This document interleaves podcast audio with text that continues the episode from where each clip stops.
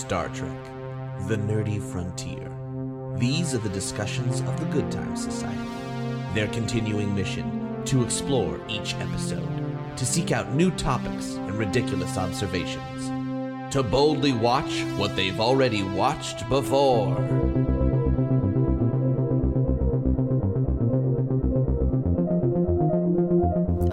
Ships don't have curtains. It would be weird. That would be quaint. Do any of the I guess they don't have any curtains. Yeah, they could on the inside. Yeah. It's all just some of them. It's all just open windows. I guess they probably have like a dimming technology that they use. Yeah, the tinting the windows. Yeah. Oh, classy. Tint your starship. Mm-hmm.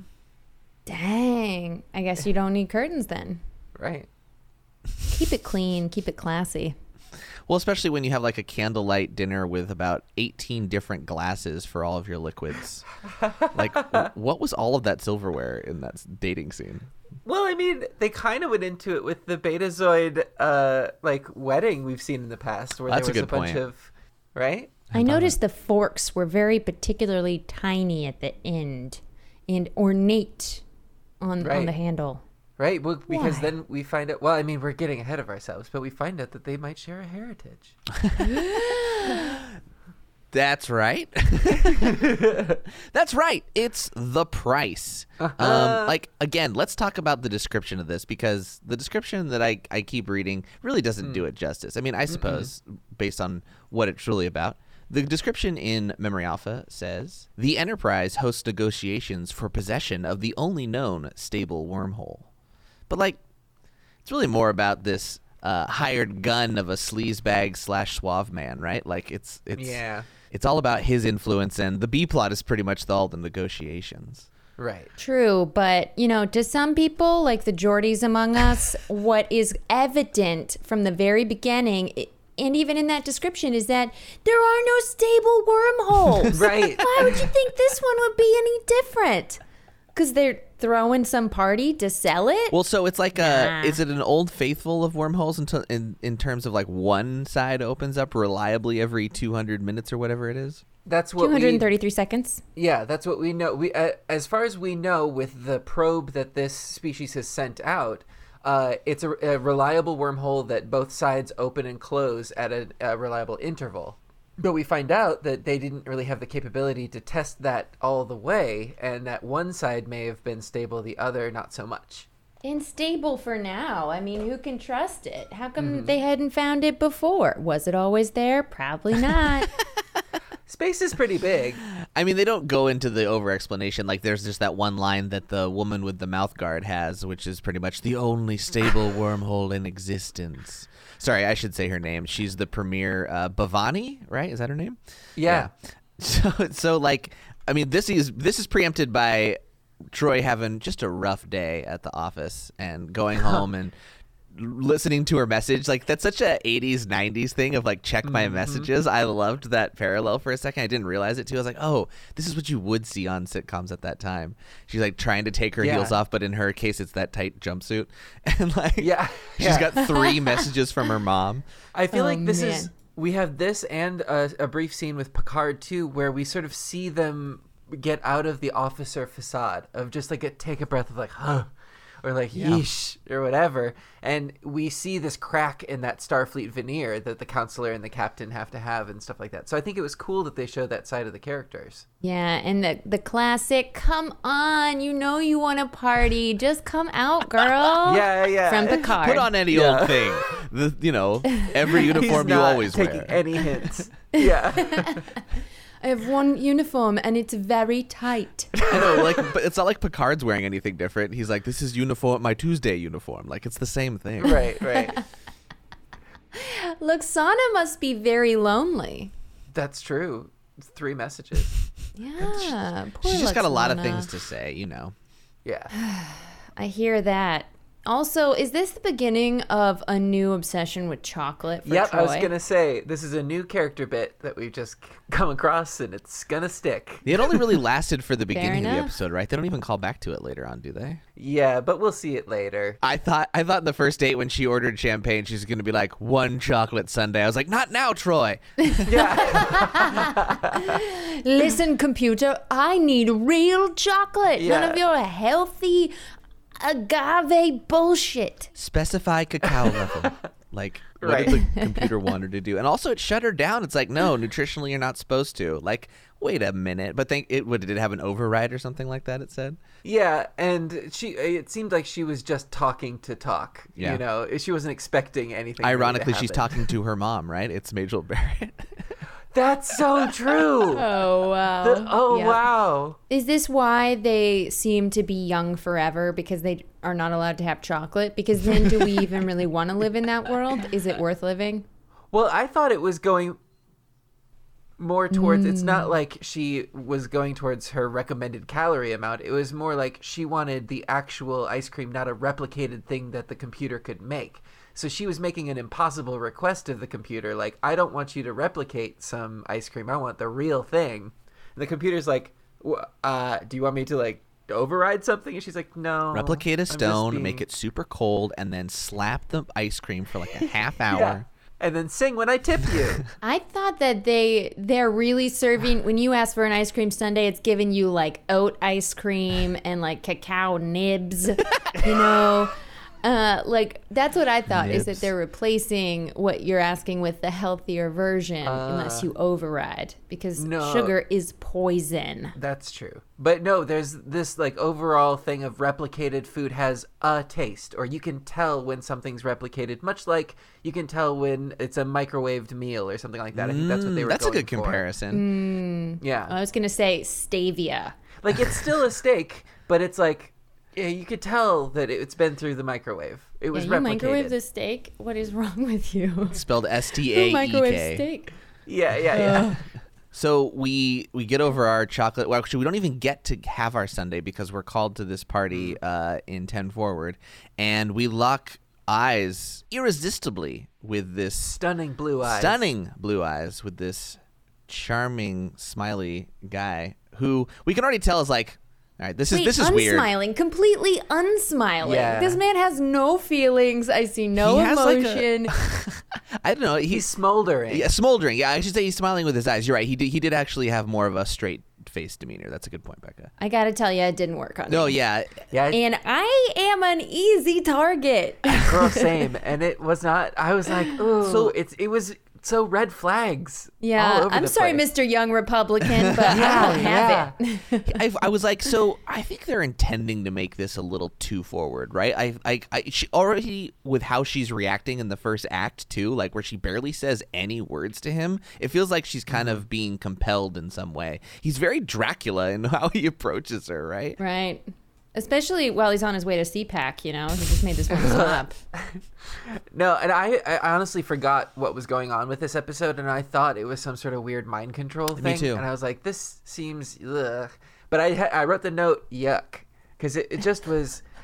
Like, there were boundaries that I guess you could explain away of like, oh, well, they were feeling each other, and so they telepathically were communicating, and I was like, they could have shown us that, because it was a lot of... Yeah. Forward momentum from one party. That's a great way of putting it. Oh, yeah. Are we moving on to when he visits her office? I guess. I kind of was like, what's their history? They must know each other, right? Because he immediately, he pulls out her headband and, like, removes her clip and says, be more natural. You can't be work vibe all the time. And it's like, excuse me, dude. Don't touch me. Consent?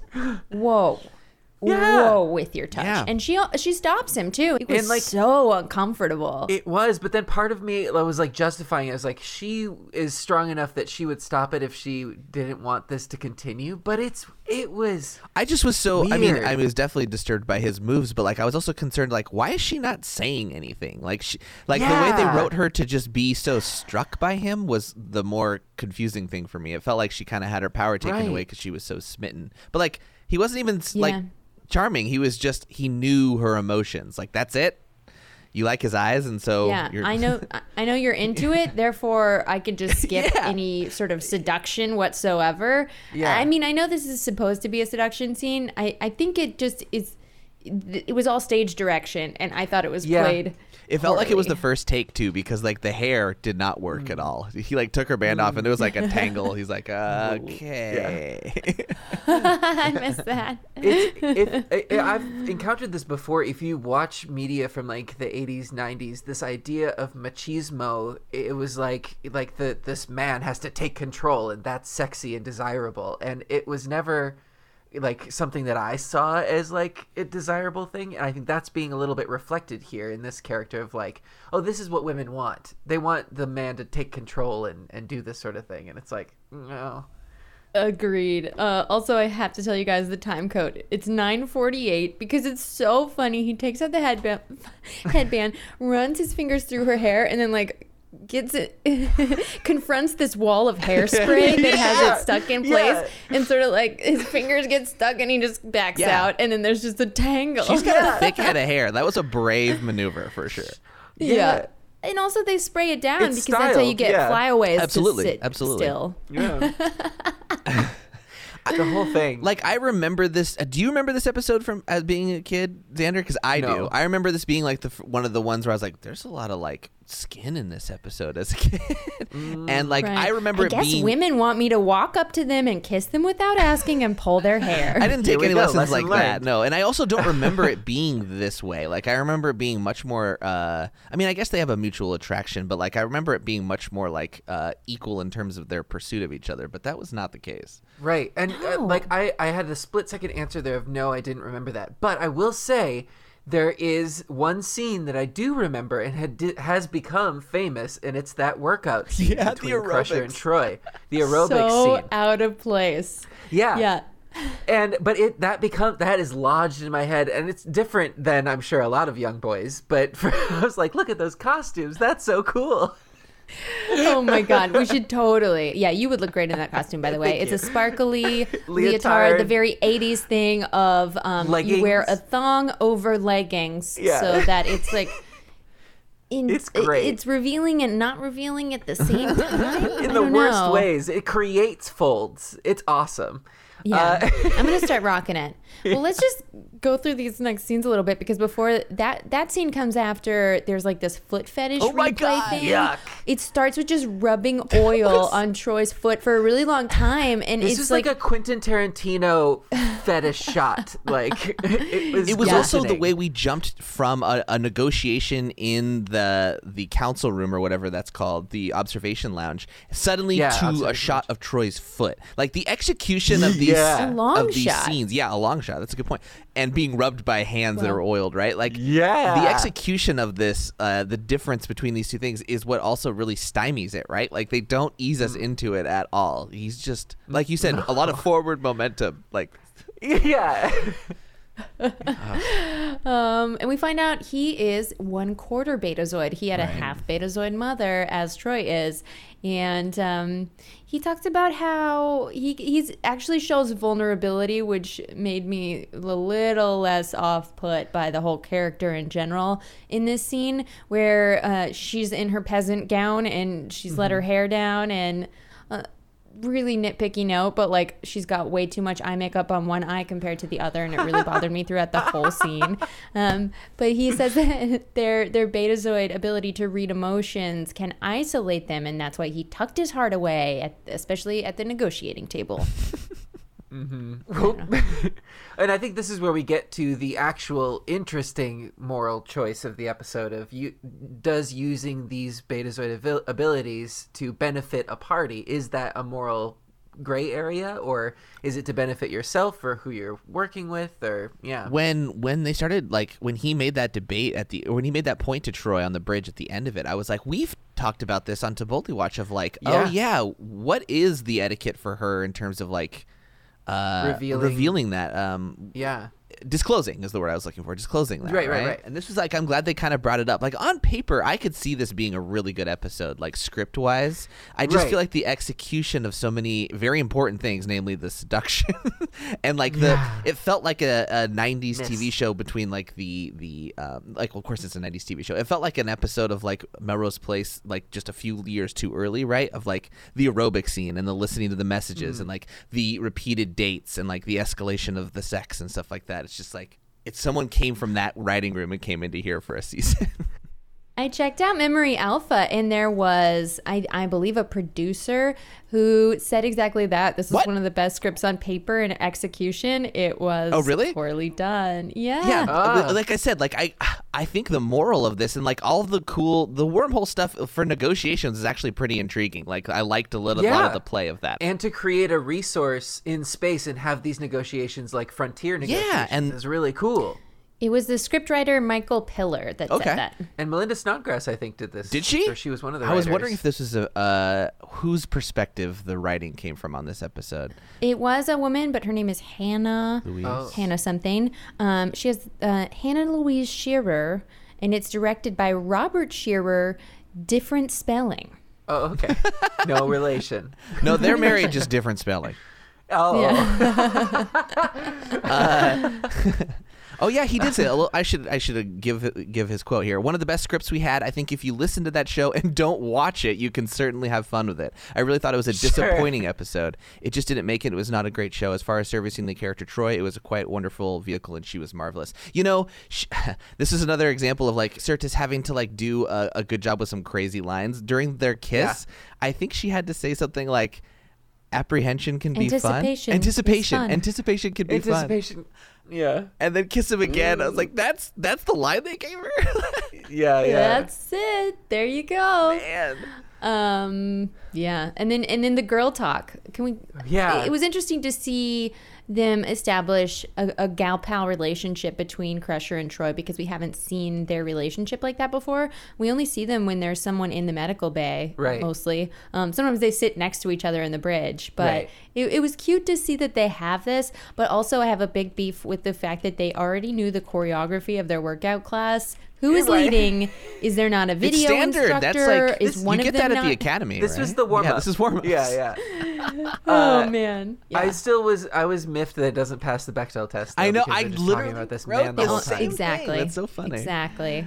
They only talk about men. And Crusher tells a story about how before she met Jack Crusher, she had a week-long whirlwind romance. And she says, go for it, girl. Who cares where it ends up? Get you some. This perspective, I think, really shifts where the earlier scenes were like the perspective of it. Because now it's not Troy is being taken advantage of. Troy is sort of taking advantage of the situation.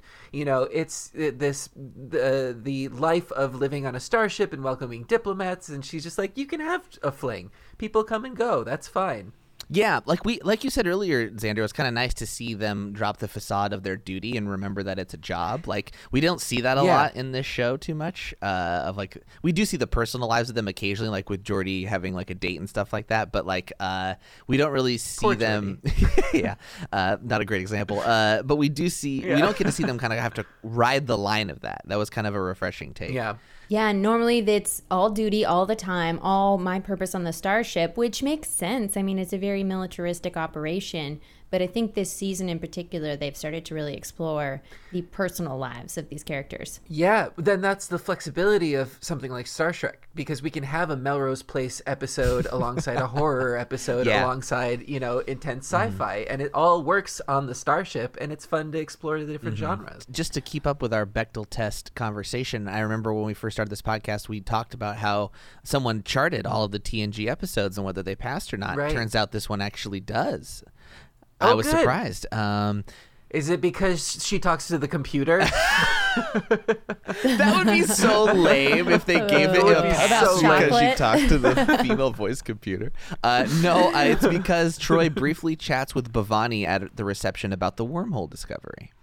So maybe 3 lines total or something. I don't know. I don't remember. Well, we made it. Check. We did it. You did it, ladies. Let's talk more about the wormhole.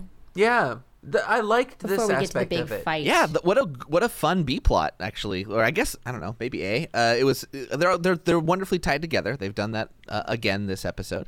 I liked the whole premise of the Ferengi just stepping in too. That was a fun little adversary. Yeah, we got to explore a little bit more about what the Ferengi are like to other relationships. That's not just the Federation, because we know they hate the Federation and we hate them. But what are they like to these other members of the universe? You know, still entirely hateable. Yep, the absolute worst.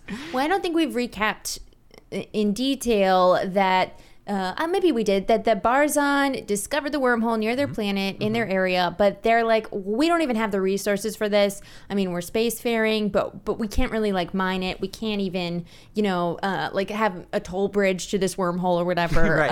Administratively. So we're just going to auction it off. Impress us. And right. that's, and then they cleverly, so, Bhavani of the Barzan people, the premier, has this like atmosphere maker, these two little dual gaming microphones. It's reminiscent of the guy who has a similar thing coming from his chest. It's a better execution of it. From Benzite. Benzite. That's what those Benzite, our Benzite friend from Wesley Starfleet Academy entrance exam. Exactly. And it goes to show that she even says, like, our planet doesn't have an atmosphere that could accommodate this, so thank you for having us on the Enterprise, which is a neutral ground for everybody.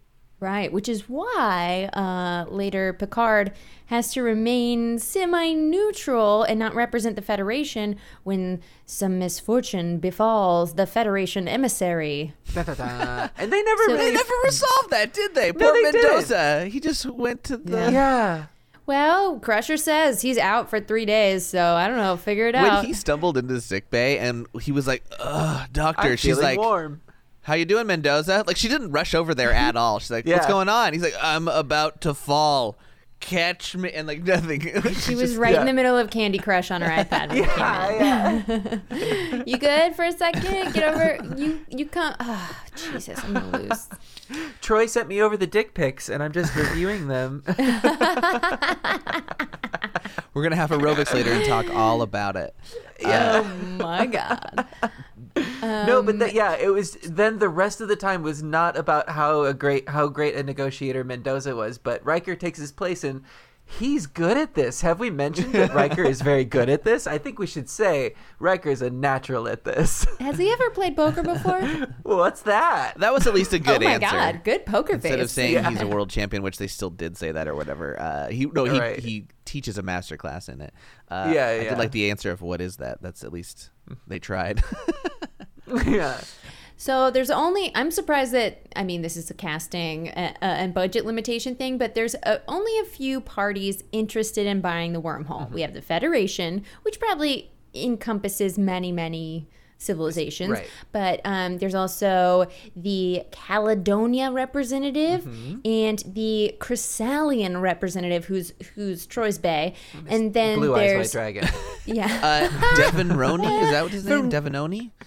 Raul? Devinoni Raul, yeah. Devinoni Raul. I'm just calling him Raul from now on. And then that's when the Ferengi beam aboard, and they're probably my favorite line so far from the whole series is when he wants a chair. Damien Goss really wants a chair, makes a big deal of it. Are you going to get me a chair?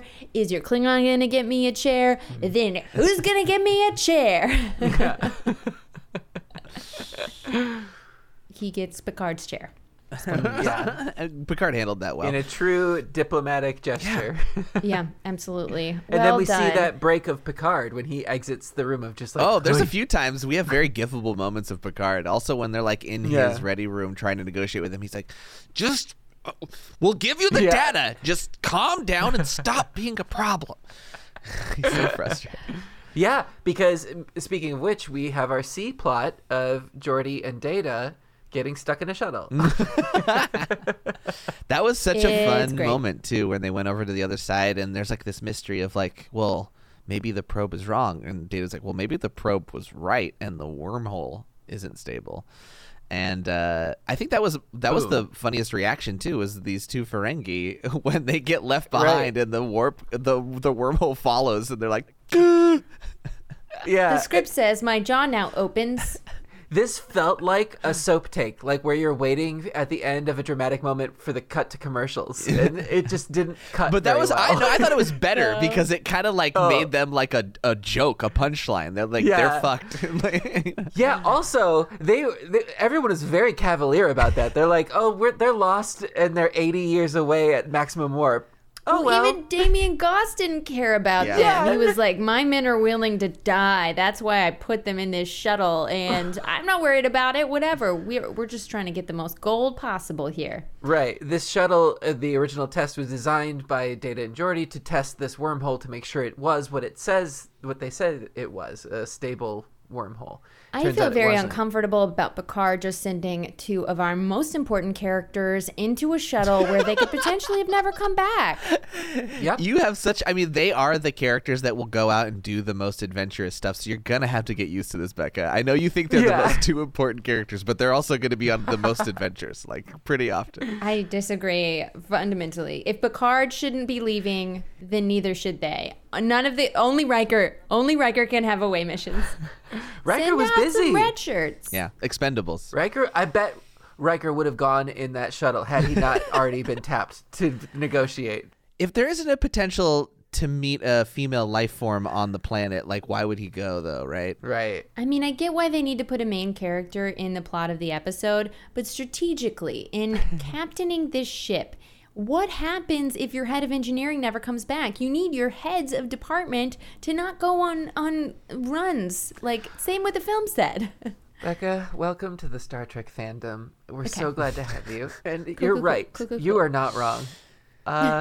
We have refreshments, some pillows if you'd like. Buckle up.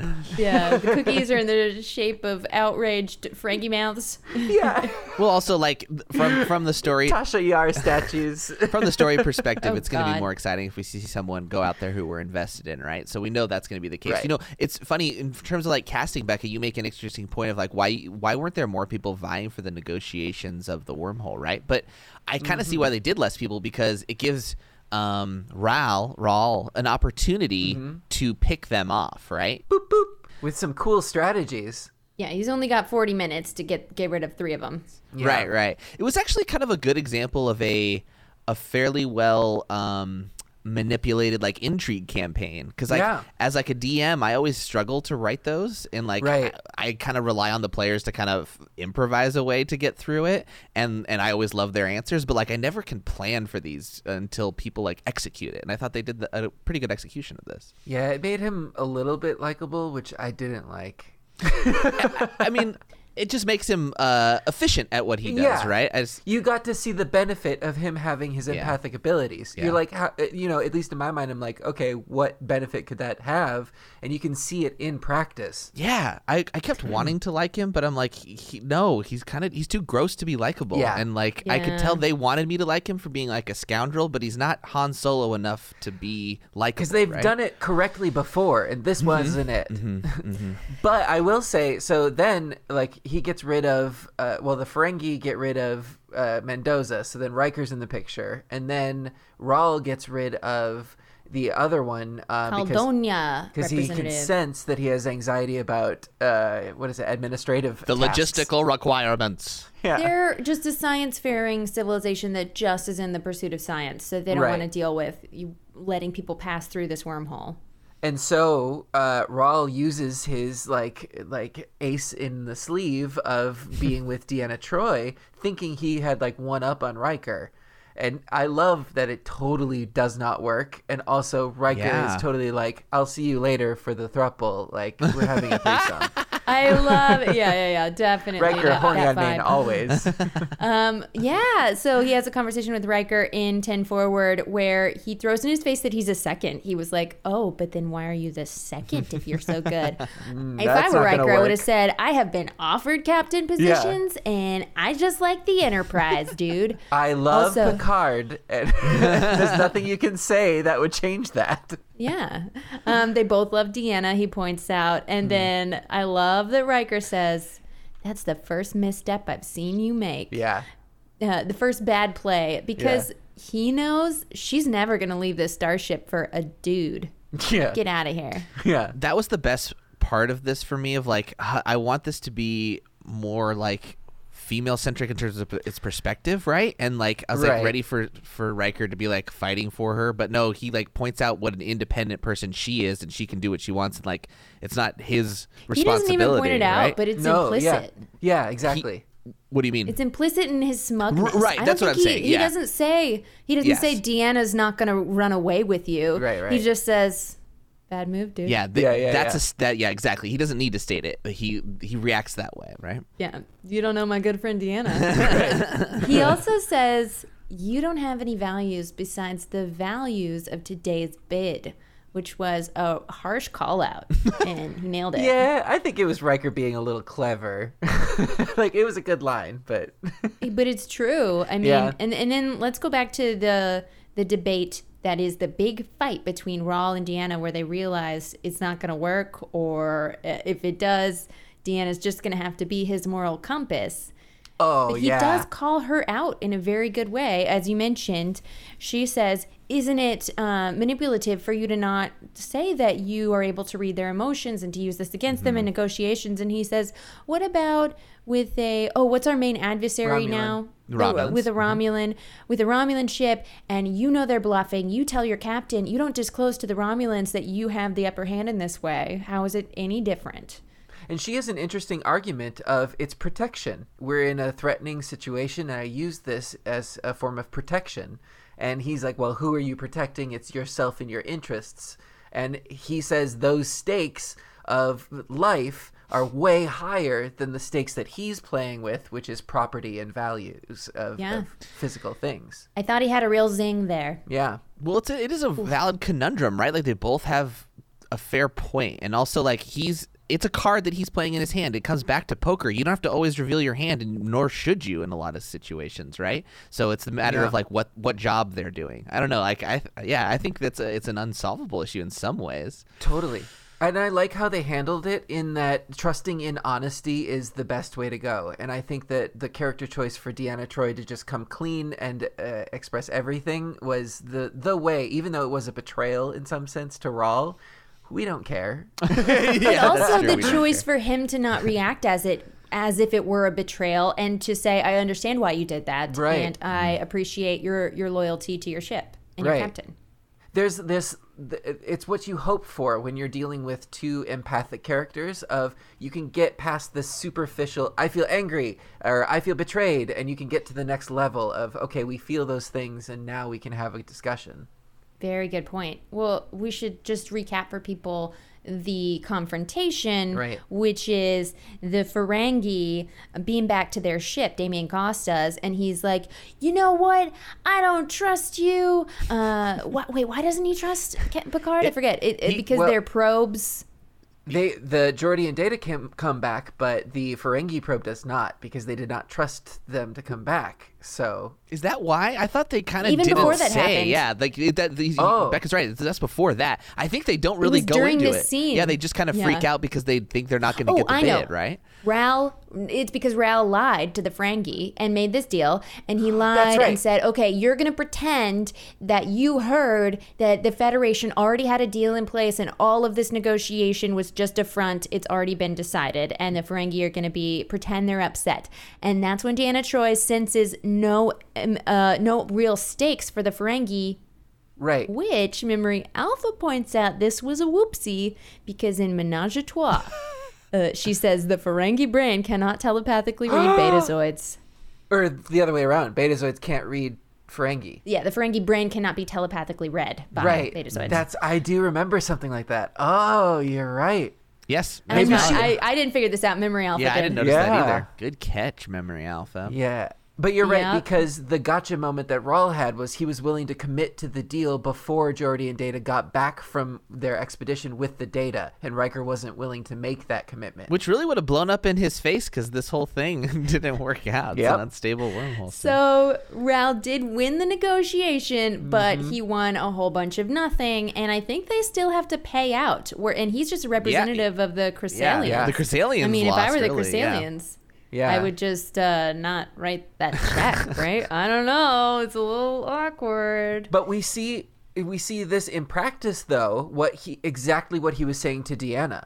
Something goes wrong for him, it's a deal and some resources. If something had gone wrong in Deanna's position, lives were at stake. They could have been blown up. He also talks about like his methodology with Riker in 10 Forward when he says, you know, Riker, as a representative of the Federation, you need to take a step forward and try and like stick yourself out there and take that risk. And Riker's like, I'm not going to necessarily do that because I don't know what I'm risking. And so like this Maverick's way of negotiating doesn't matter because he's not paying the check at the end of the day. He still gets a commission. So that's the bluff, right? Win at all costs. If it's even poker. If you're not winning anything. Yeah. Even if the pot is empty. And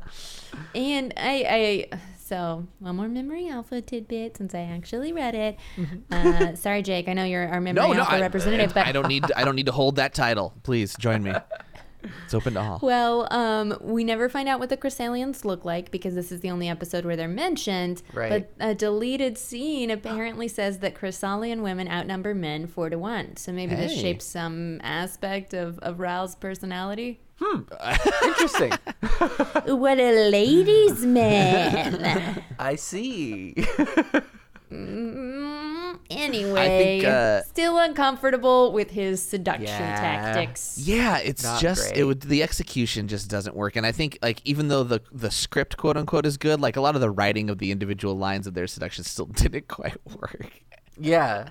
My note was interesting moral choices presented in a gross way. Yeah. I, like there were executions that went well. Like they had some decent chemistry, and also when during the dating scene when she ordered champagne and he, without missing a beat, said for two. I was like, okay, all right, got one there. It just really I didn't like how he would be like, is that Counselor Troy? Or, or it's condescending. And I was like, ooh, slap him. Don't at me, boy. Yeah, it just so is this host Becca Scott talking now, or is this... Shut up? It's the same person. Then the way Dan and Troy will constantly refer to ice cream, I'm gonna keep talking about how I'm really obsessed with this show Outlander right now, and it's set in the 1700s. But the sexiest, one of the sexiest things about this very sexy show is that this Highlander from the 18th century always asks consent. He's like, I want to kiss you right now. Can I? Oh, that's a smooth move. It's so hot. Yeah. It's so hot. But it really is a call out of how social norms have changed. Even in a historical show, it's still abiding by our current cultural norms because that's what we find sexy, even though it's a historical anachronism probably. And not that show does everything right. I assure you it does not. But I can attest to that. Yeah, especially in its relation with queerness. I have many complaints about this at various points on the internet. Well, I've ranted about this on my stream several times about how conflicted I feel, but the consent is sexy. Well, like the thing, consent is sexy. The interesting point that Xander made earlier too was like about how Raul, kisses or like touches. Actually, he never kissed her without her consent, but he definitely like touched her like without like her saying anything, right? And we lesson like. How many scenes 5 minutes nowadays, after meeting. Right, yeah. But like how many scenes nowadays like still hold up to the whole the man takes action and like grabs a woman, or like they're going to fall more and more as we get further from that time period when those things were made, right? Like they are less appealing because we see the chauvinism in them, right? But like that idea of that someone wants their lover to quote unquote take charge is really in the idea of like you already trust that person. They're not a stranger to you. You've already established that relationship and that boundary that you can let them take charge in a physical intimacy of some sort. Not that like that's how you start the engagement, right? Right. It's not your very first interaction, which maybe they're making the excuse because they're both partially benzoids. Betazoids that they can do this, but it still doesn't work for our sensibilities. Yeah. There's a rationalization aspect of it that if you have to rationalize it, then it's probably not great behavior in the first place. Well, now I just want to like go back and look at all the other classic scenes where the man swept the woman, off her feet and like be like, oh man, does that work still? And I feel like they will work less and less as we go on. And that's the way it is, that's how it should be. I was going to point out what you just pointed out, and I like the words that you used, where there is a trust and a bond and an unspoken invitation. Yeah. And that's what, that tension is what leads to a kiss that doesn't feel unspoken invasive. Invitation feels so... borderline though, right? Like I feel like it's whether their their relationship is established. I don't know how to define it.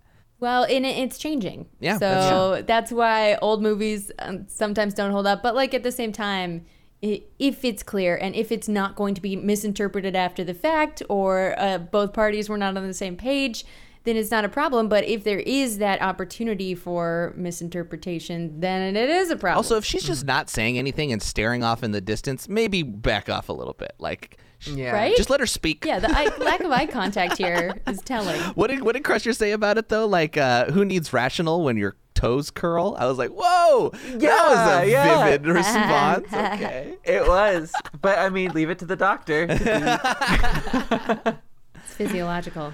I did have, like, towards the end, like, he even comes up with, like, his big ultimate fantasy of, like, we could run away together and you can be my conscience. And she's like, I already have a job as a counselor. And I was like, yeah, you tell him. Girl. Like, who wants to be someone else's, like, moral compass? Like, no, yeah. I'm a person. You should be a person, too. I think that was a great choice by the writers to give her that, like, pushback, too. That was a great last line of the script, because he just walks out after that. Right. It was way better than, like, her pining after him still, being like, well, maybe someday. It's like, no, this doesn't work. Let's move on. Yeah. I like that choice. Oh, we're done here. Yeah. Yeah. And at the end of the episode, I had a reflection of, like, well, at least it was a Troy-centric episode, and I was, like, going back, and I guess they all deal with someone in love or feelings in some way, but she is the ship's counselor. So I go back and forth of justifying it to, like, okay, this main female character, all of her stuff is, like, she has a baby, she has love problems with her mother or whatever. And it's always based on that. But her job is feelings and managing feelings. So I can kind of see it. Yeah. When's the next Crusher-centric episode? Right.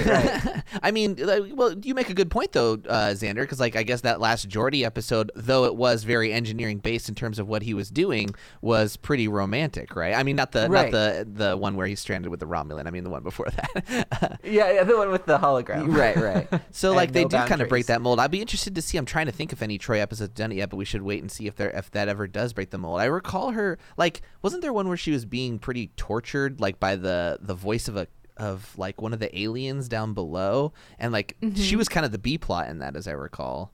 Sure. Kevin. Yeah, it was Kevin. It was Kevin. Right, yeah. Kevin played the music in her head. Yeah. Well, we have had her in distress and stuff like that too. But you're right. It wasn't really. It's always like a love based thing. Yeah. She's got a lot of heart. Well, I'm ready to move on from this episode, The Price, and move on to next week's episode, The Vengeance Factor, where the Enterprise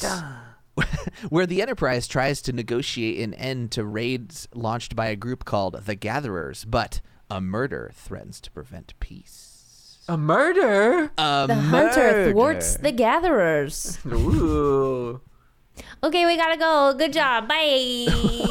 I mean, I'm sorry. We should. I already have a job as counselor.